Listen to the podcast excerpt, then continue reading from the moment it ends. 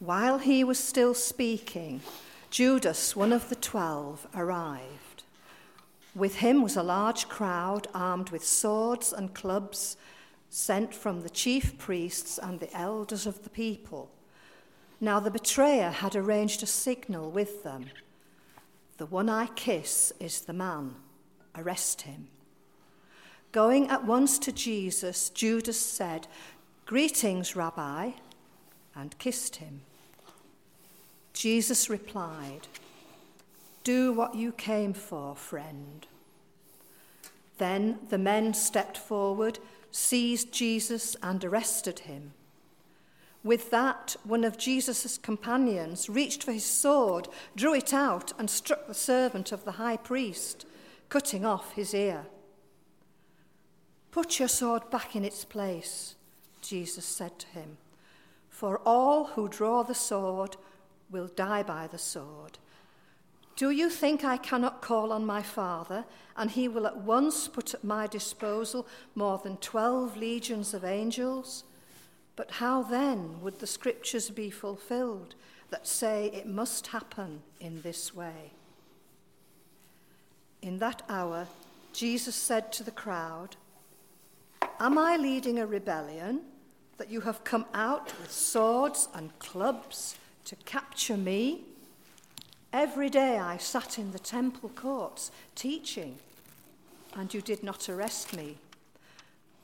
But this has all taken place that the writings of the prophets might be fulfilled. Then all the disciples deserted him and fled.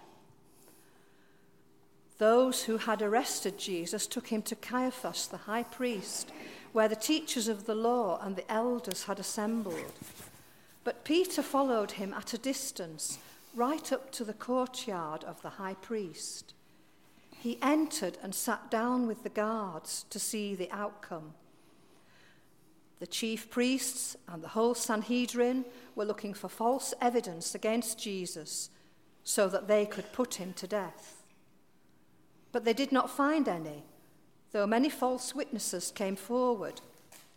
Finally, two came forward and declared, This fellow said, I am able to destroy the temple of God and rebuild it in three days.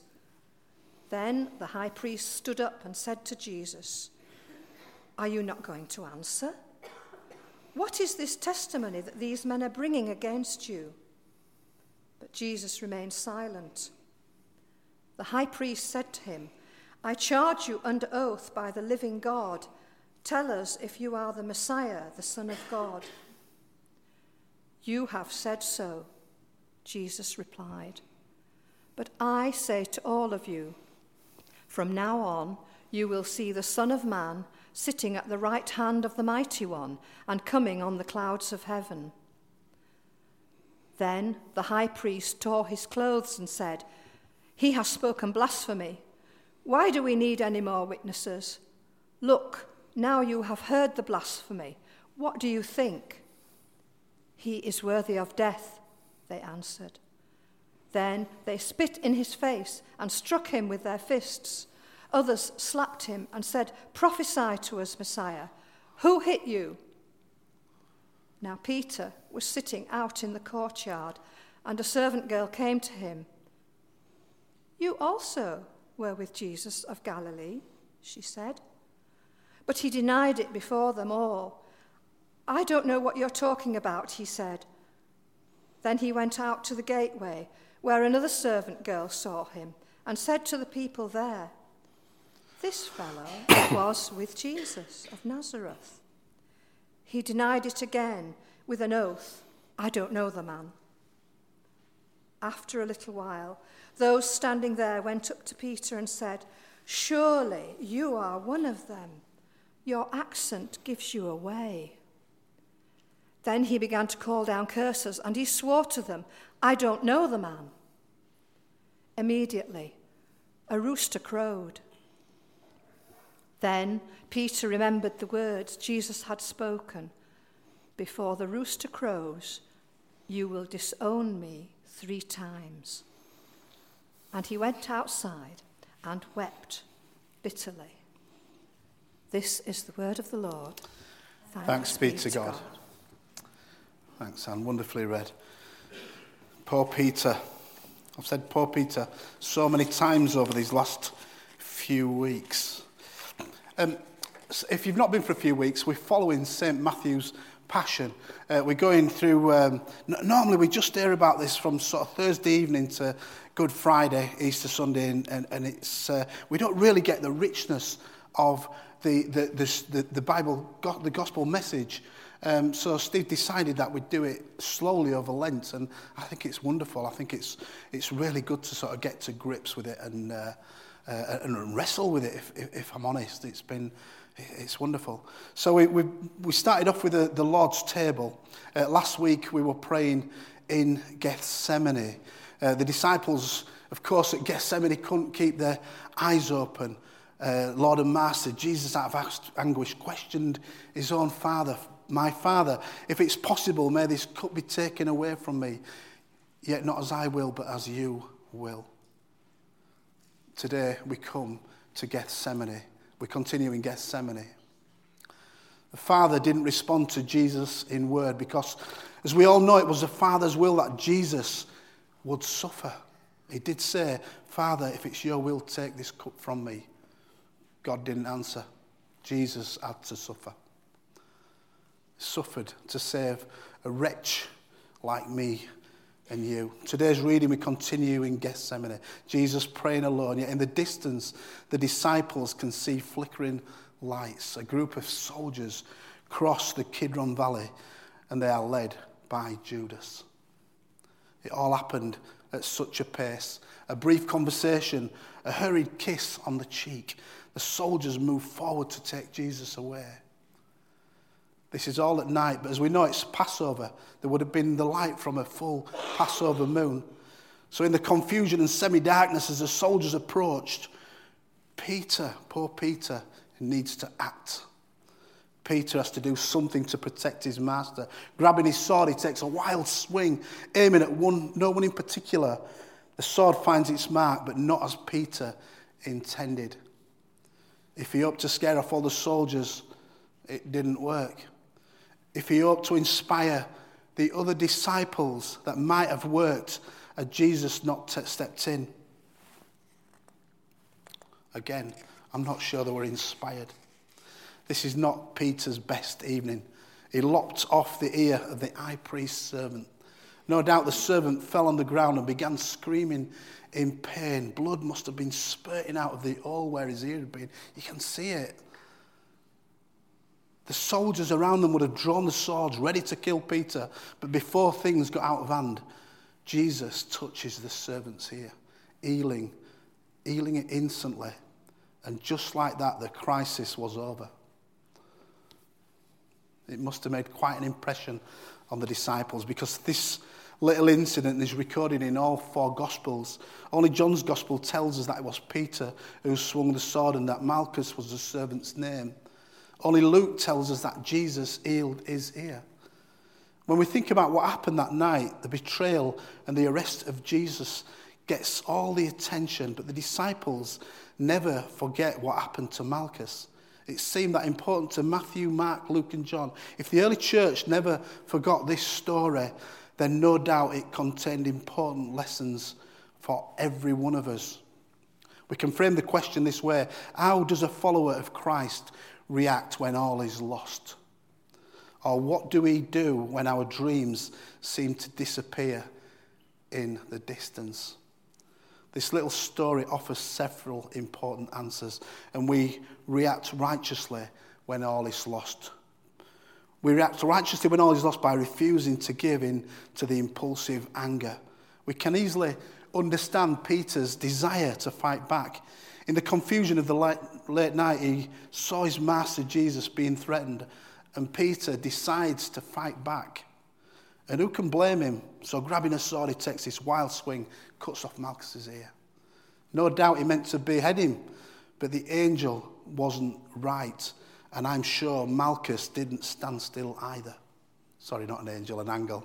The angle wasn't right. the angel wasn't right.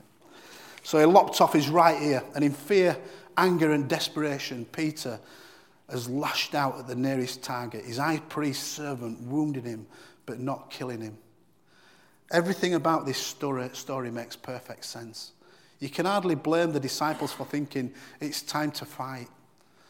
And of course, we would expect it no less from Peter, the volatile, emotional leader who generally acted first and thought about it later. It's at this point that we recall the words of James writing many years later everyone should be quick to listen, slow to speak, and slow to become angry, because human anger does not produce the righteousness that God desires. Slow to become angry. How many of us are good at that? Slow to anger. I'm sure there's a small amount of us that can honestly say, I am slow to anger. But for the rest of us, here's a message from the Lord. Your anger and God's righteousness generally move in opposite directions. Years ago, I remember listening to a Christian counselor at New Wine giving a talk, uh, and she made a, a, remark actually that I've, I've never forgotten. She said, When you find yourself getting angry, ask yourself this question What am I afraid of? What am I afraid of? Most of our anger stems from fear, and most of our fear comes from the perception that we may lose control. You, you know, years ago, I, I, were, I were like a little, I were like a little Red Bull. To be honest, if somebody fired me up, I'd, I'd be off. I didn't even think about it. Act now, think later. That was me. I was like a tornado, and, and, within, and, and in them seconds of being like a tornado, I could, I could have been capable of doing anything. And sometimes I did. I'll put my hands up, sometimes I did. But we've got to learn what am I afraid of? Most of our anger stems from fear, and most of our fear comes from the perception that we may lose control. Stop and think about it for a moment. As long as we're in the driver's seat and things are going our way, we rarely get angry but let things get out of control, as they did that night when the soldiers came to arrest Jesus, and fear takes over. It's only a short step from fear to impulsive anger, and from sudden anger comes all manner of evil. Secondly, Jesus chooses to lose rather than winning the battle. How incredible is that? Jesus chooses to lose rather than winning the battle. Nobody likes to lose. I believe most people are fairly competitive. I know growing up, my brothers and sisters, were, they were terrible. If my brother lost, he was, oh, he just got so angry. My sister was same. Both hated losing, and they both still do hate losing. I won't play Monopoly with them, believe me. I, on the other hand, would rather have a good game and lose, unless you're watching England and France last night. Oh, my goodness. Oh, honestly. I know, shush. I'd rather have a good game and lose, but it wasn't a good game, were it? okay, well, we're going off a trap here. But that's the point, isn't it? That, that, that's the point. You know, I don't mind if we win or lose as long as it's a good game. When we lose and have a bad game, well, that's different, different scenario. But most people do want to be on the winning team. There's nothing worse in some eyes than being on the losing team. It's very rarely at school I ever got picked because, because like I say, I liked a good game. I won't bother. I've never been bothered about winning or losing. I won't play with Mia Grace because she cheats all the time. I won't play with her. She cheats. So Scarlett says I do. And that's precisely what the followers of Jesus are sometimes called to do. In Christ's kingdom, the values of the world are turned upside down. In Matthew 16, Jesus tells us, Whoever wants to be my disciples must deny themselves and take up their cross and follow me. For whoever wants to save their life will lose it, but whoever loses their life for me will find it. Take up your cross and follow me. Sometimes when you follow Jesus, you've got to lose in order to win. And that's what Jesus meant when he said to Peter, Put your sword back in its place, for all who draw the sword will die by the sword. Brute force does not advance Christ's kingdom. We can't achieve God's work by bullying people into submission. When we try that approach, it may produce short term results, but it always backfires in the end because the call for brute force means that we don't really believe in God. If we did, we wouldn't try to take matters into our own hands. Verse 53 tells us, Do you think I cannot call on my Father, and he will at once put at my disposal more than 12 legions of angels, not angels? 12 legions of angels. That's going to be at least 72,000 angels. It's an army of angels. Do you think 72,000 angels could handle the soldiers that came out to arrest Jesus? But if Jesus had that sort of power at his disposals, why didn't he use it? Why didn't Jesus use that power? Well, verse 54 tells us Jesus refrained from calling on those angels because he knew that his arrest was necessary to fulfill God's plan. Jesus said, It must happen this way. This is how it's got to happen.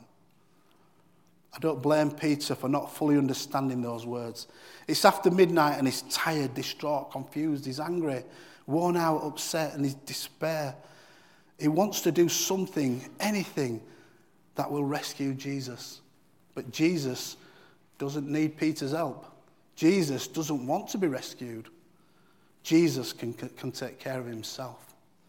What seems to be the messy rush of events turns out to be the plan of God unfolding to bring salvation to the world. When evil seems to be winning, Christ calmly submits, knowing that in the end, God's will must be done. J.C. Ryle puts it in perspective. It's one of my commentaries. He says, He did not die because he could not help it. He did not suffer because he could not escape. All the soldiers of Pilate's army could not have taken him if he had not been willing to be taken. They could not have hurt to err on his head if Jesus or God had not given them permission. That's incredible, isn't it? Thirdly, we must depend completely on Christ's supreme power rather than our own inadequate strength. Sometimes we just have to let go. But how hard is that for most of us to let go? Letting go doesn't exactly mean giving up. It doesn't mean passively sitting by while the world takes advantage of us. Letting go means giving up the right to always be in control. Letting go means admitting that you aren't calling all the shots. Letting go means that you choose not to manipulate others. Letting go means admitting that you don't have all the answers. Letting go means surrendering your fanatic emotions to the Lord. And finally, letting go means resigning your position as boss of the universe. Could God have made things turn out differently for Jesus? Well, yeah, of course He could. He's God. He could have arranged the events any way that He chose. But God intended that His Son would die. Isaiah 52 states, Yes, it was the will of the Lord to crush him, but has put him to grief. Uh, he has put him to grief. God's intent to allow his son to die. Jesus had to die. Just take a moment to think about that statement. Jesus had to die. You realize why Jesus didn't fight back. He knew that without his death, the whole world would be lost. So, to serve God's greater good, he endured the humiliation, uh, the humiliation of this howling mob the false accusations, the brutal beatings, and the shame of death on a cross. But you know, Good Friday always comes before Easter Sunday. There's no resurrection without a crucifixion, and there are no shortcuts on the road to glory. Peter's wild, anti, uh, Peter's wild attack, driven no doubt by desperate love, meant that he still didn't understand that Jesus had to die. Peter does not get this. Poor Peter. And that's why he relied on his sword to protect the Son of God. But it's pointless. The church's feeble instruments can do as little against the world's battalions as Peter's sword could have done against the guardsmen of Caesar. And actually, it was all unnecessary. If you can command 72,000 angels and all of heaven beside you, you don't need Peter's insignificant sword to protect you. It was unchristian in attacking the servant. Peter contradicted Jesus' own teaching to turn the other cheek when you are attacked. It was unreasonable. Even if Peter had prevented the arrest, it would have accomplished nothing of value. Our goal is to convert our opponents through love, not to intimidate them through force. It was unwise of Peter's vain attempt to protect Jesus. It would have hindered the Father's purpose to bring salvation through the death of his Son. And finally, it was unsafe. Peter's sudden action to himself, he called it, it made everybody look at him, and it made it easier for him to be identified later in Caiaphas's courtyard. His attempt to rescue backfired, and only actually Peter got hurt. And four, we have to extend Christ's unfailing love to those who have hurt us. How difficult is that to do? We're called to love as enemies, brothers and sisters. That's one of the most difficult things we'll, we'll ever do at times. After Jesus rebukes Peter for attacking the servant, he performs this unexpected miracle, restoring the ear. He touched the man's ear and healed him. It's unexpected. Jesus healed a man who is seen to be the disciples' enemy. Malchus had joined the group that had come to arrest him. And it must have happened so quickly. Peter's attack, ear flips off, blood spurts everywhere. Jesus rebukes Peter. And as we know, Jesus reaches his hand out, touches the bloody place where the ear had been, and suddenly the ear is restored. Peter did what we all tend to do when we are hurt and scared.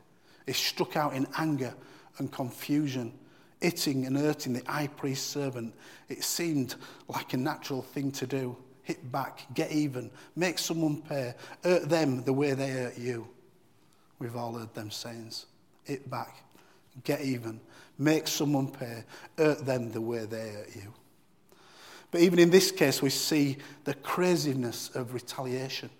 Why attack the servant of the high priest? He was only doing what he was told to do. But as we've seen, Peter swings wildly in anger and desperation, wanting to hurt somebody, wanting to protect his master. But cutting off an ear is not going to stop Jesus getting, being, getting arrested. In fact, if Jesus had not healed the man, it would only further enrage the Jewish authorities. In trying to make things better, Peter actually made them worse. Jesus did what only the Son of God could do. He healed the one who came to hurt him. What if Peter had succeeded that night? What if he had led the other disciples in their desperate fight to the last man defense of Jesus? It wouldn't have worked, of course, because the Jewish leaders had the power of Rome behind them. But if somehow Peter had succeeded in protecting Jesus, Jesus would have never gone to the cross. God's plan of salvation would have failed. There would have been no Holy Week, no Good Friday, no Easter. We wouldn't have been sat here talking about this this morning. Jesus is then carted off to stand in front of the Sanhedrin. The highest ruling council, the highest Jewish court, Caiaphas being the high priest. There's no lost here, no love lost here with these temple leaders. There is some uncertainty about the structure and authority of the Sanhedrin. It was presided over by the high priest and comprised of 71 representatives of the elders, drawn from Jerusalem, the immediate surrounding areas. It included members of the Sadducees, Pharisees, scribes, as well as the lay aristocracy. A quorum was 23. The Sanhedrin Council was not allowed to sentence a person to death. That was the right of only the governor, Pontius Pilate.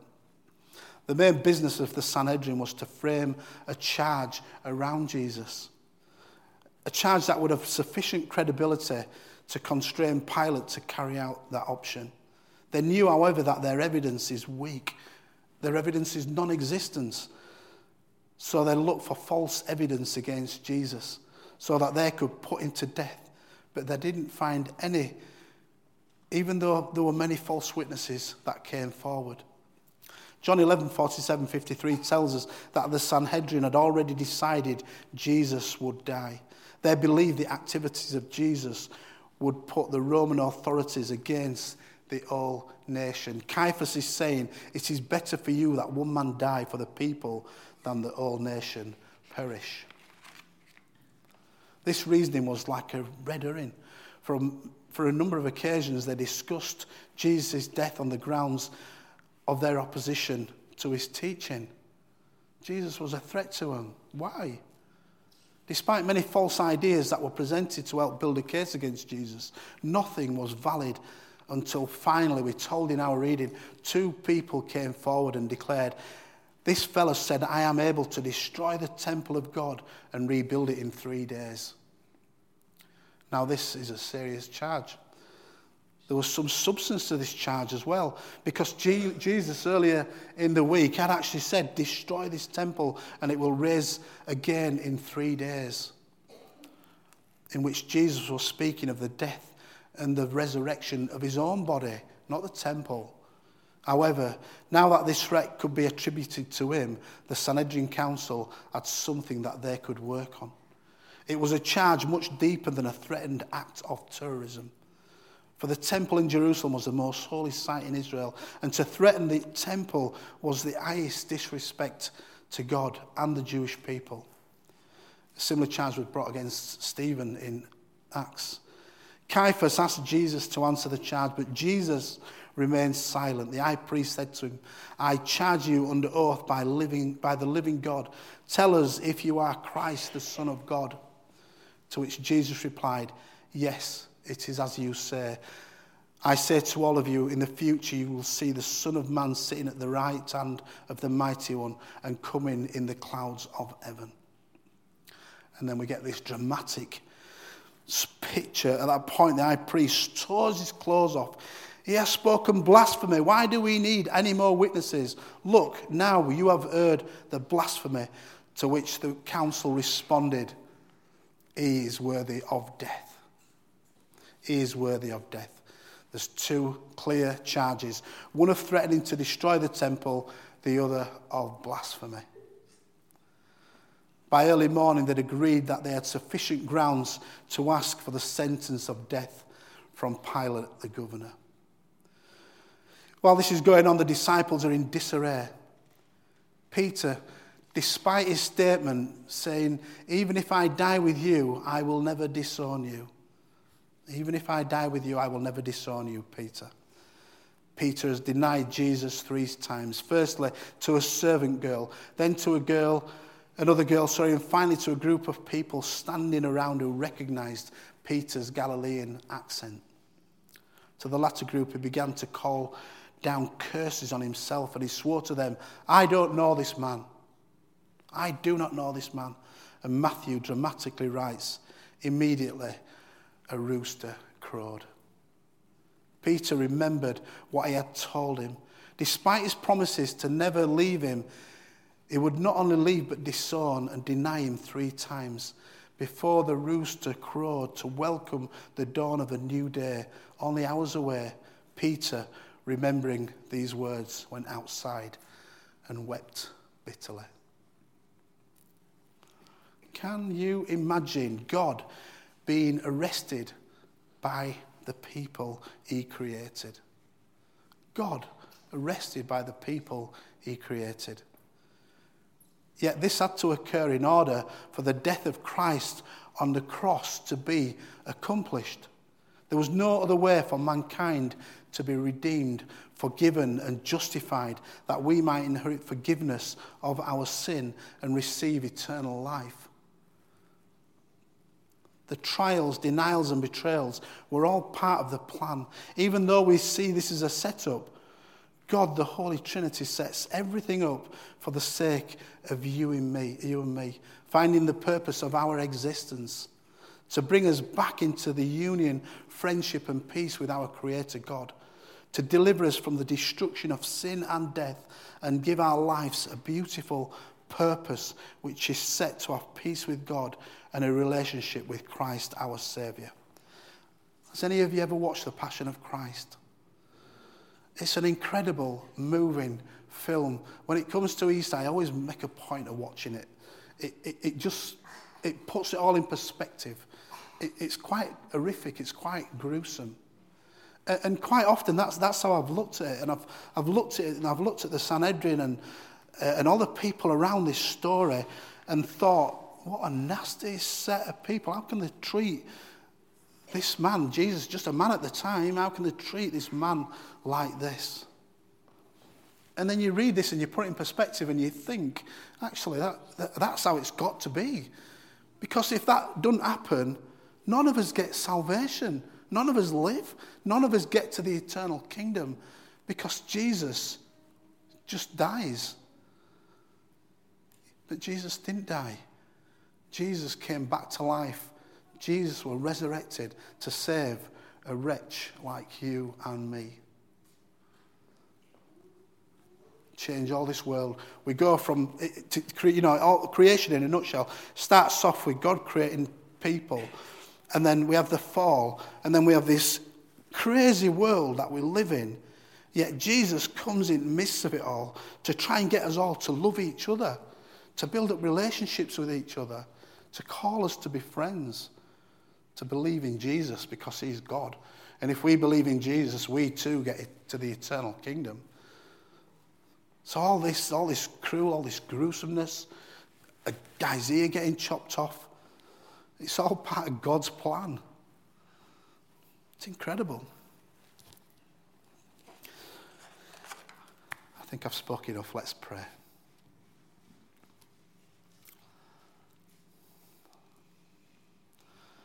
God behind us, God beyond us, God beside us. We thank you for Jesus, our shepherd and our Lord, who goes ahead of us, leading this way.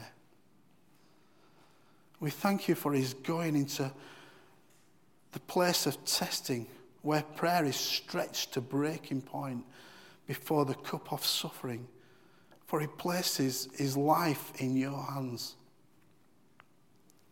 We thank you for his going into the place of betrayed, where hatred meets weakness, where fear meets greed, and Jesus' life is sold with a. With a kiss. We thank you for going into the place of denial, where his disciples run and scatter, and his closest friend turned his back swearing he, he knows nothing before those bitter tears flow. We thank you for his going into the places of rejection where false charges and convenience lead on to the violence and the mockery and the demand for his death. We thank you for his going before us through the places of testing and betrayal, denial and rejection to Galilee and beyond, the place of encounter of new life that He promised even in the darkest hour. My friends, Jesus did all this for you and me, for a wretch like you and me, so that we may live. And for that, we give all our glory, all our worship, all our praise to you, Lord Jesus. Amen. Amen.